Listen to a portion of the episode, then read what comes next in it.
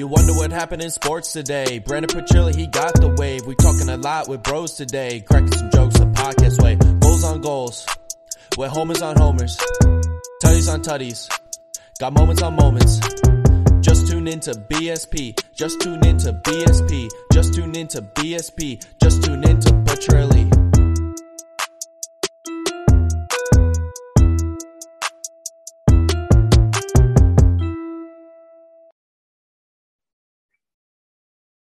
What's going on, everybody? The Eagles? We aren't talking about the Eagles. We're talking about the Fightins, baby. Who are the even are the Eagles? Welcome back to another episode of the BSP podcast. I mean, man, hey, back from vacation. Look like, hey, what do you think? I got a little bit of sun. Looking good, I think. Having a lot of fun this past week. Make sure you subscribe to the YouTube page. I got uh put the notification bell on for all the content that we're putting out. I got a couple things coming out from this past cruise. I got a vlog probably coming out Friday. Man, is it a lot of work piecing together a vlog, to be honest with you? It's going through it all, making sure it all turns out well. The little things, man. It's it's gonna be a great one. So make sure you uh subscribe to the channel and tune in for that coming out this Friday morning. I mean, but man, welcome back to another episode of the podcast. Nothing happened those first three games of the the start of the second half here. I wasn't watching. That's on me. Hand up. I, I called Rob Manfred. Um, I asked him, hey, can you take those three games away? I was away. I couldn't watch the baseball games. That's why the Phillies weren't doing so well. He, the guy being the fraud as he is, said he wouldn't do it. It is what it is. We're moving on. Finally, now the real second half starts of the season, and the Phillies come back and they battle and they battle and they get some unsung heroism like they have all year in the form of Bryson Stott again with that three run go ahead home run uh, to give the Phillies the six to four lead over the uh, win over the Atlanta Braves in the bottom of the eighth. Seranthony comes in, shuts the doors. Finally, that closer for this baseball team, I think.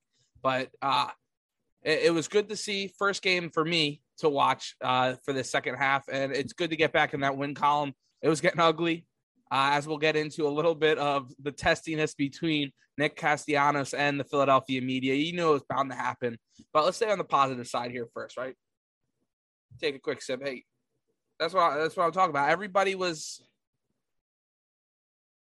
everybody was on the page of ah, uh, you know, Eagles training camp starts today, this Tuesday. Everybody's going to start getting all in on the birds. You know, Farzy, uh, uh, the Farzy show that I work for, Marc Farzetta, he's kind of tilting that way too this week. He's like, make sure we everybody knows we're putting out Eagles content.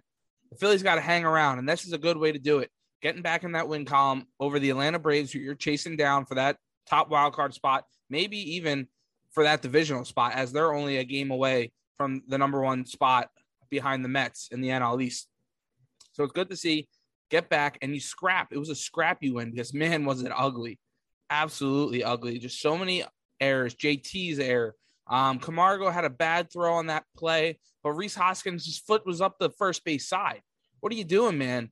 He, he was stretched before the throw was even happening. You wait, you wait, you wait, and then you go for the ball.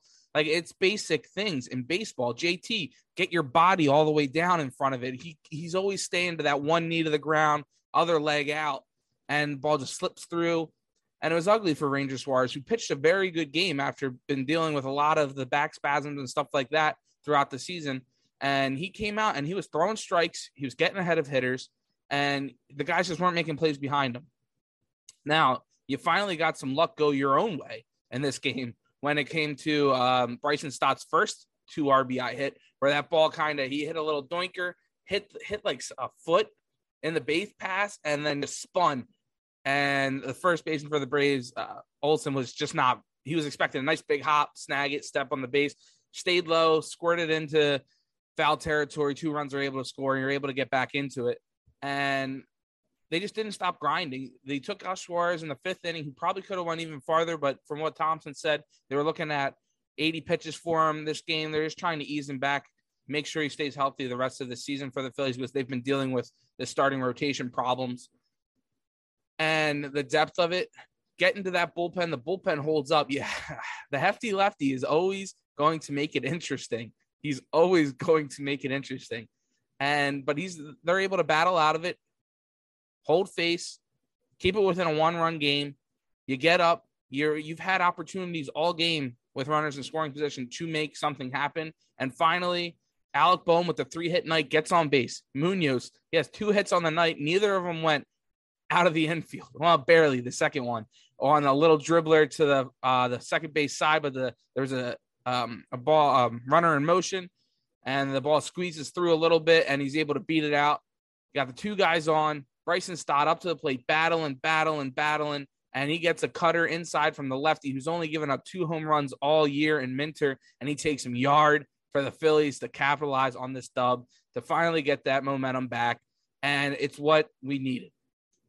And it, it it's what the Phillies needed, as we were saying, with the Eagles finally coming in and starting up training camp today. So now what does all this all mean here, right? It means we got to stop looking at this like it's an NFL season. It's 162 baseball games. There's a lot of games. Yes. Losing three to the, a god awful team in the Cubs, does that hurt? Yes, 100% it does. But you got to look at the bigger picture here of this month where they're not out of it because they lose three in a row. You're only a game behind still of the Cardinals for that third spot. You go and you take today's game against the Braves with Aaron Nola on the hill. That's a series win over the Braves.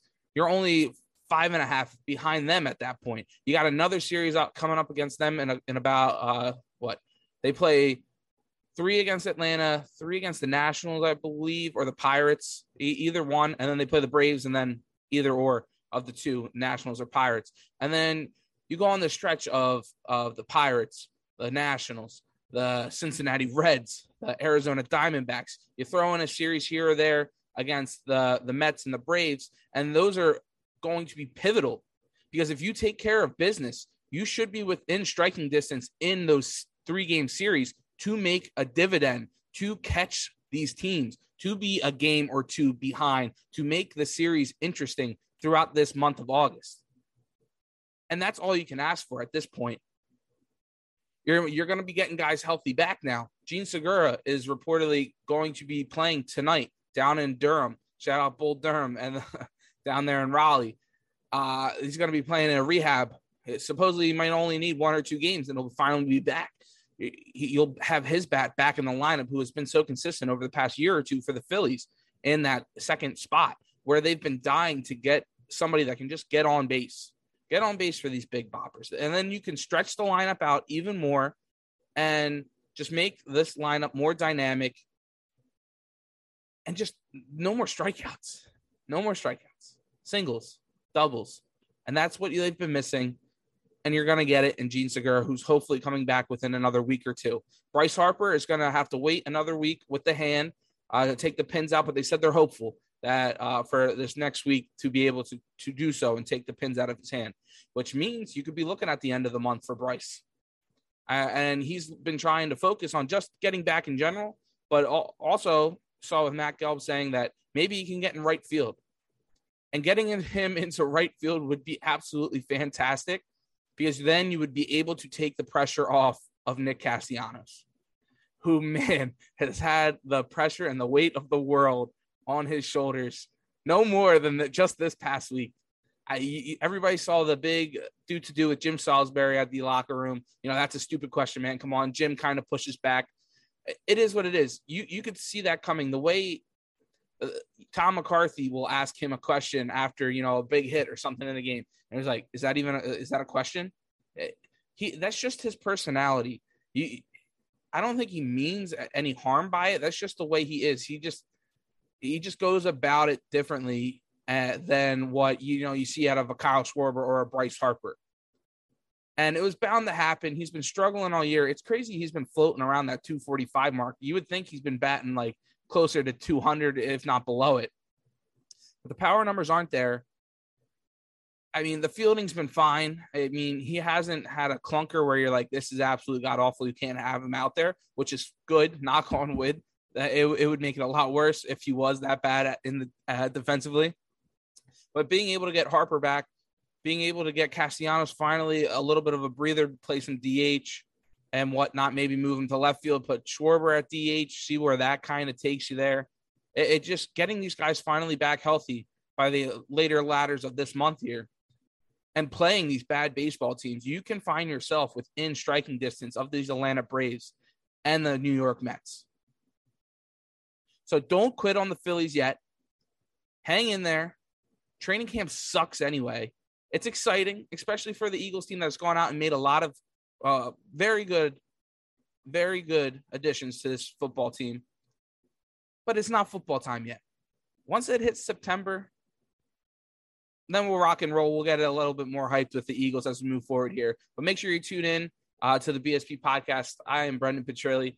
Uh, make sure you subscribe on YouTube, on Apple Podcast, Spotify, wherever you get your podcast. Follow me on Instagram and Twitter at Brendan Petrilli, at BSP Podcast, TikTok too. Going to be putting out some cruise content. Make sure you hit that bell on to remind you the notifications on YouTube. I'm going to be putting out a vlog on Friday, Friday morning. It's going to be a banger. I'm really excited. I had a lot of fun. I want everybody to kind of see and enjoy what I got to enjoy this past week. Uh, I I think it's going to turn out very well, and I'm excited for people's reactions to it. Um, and then other than that, we're going to be doing some more stuff on TikTok, uh, drink reviews. They had a pizza place on the, it was an Italian cruise ship.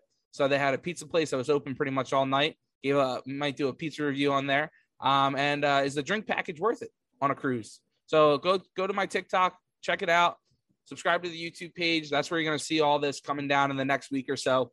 Um, shout out to the 215. Go Birds. Hey, let's go Phils, everybody. Let's go Phils.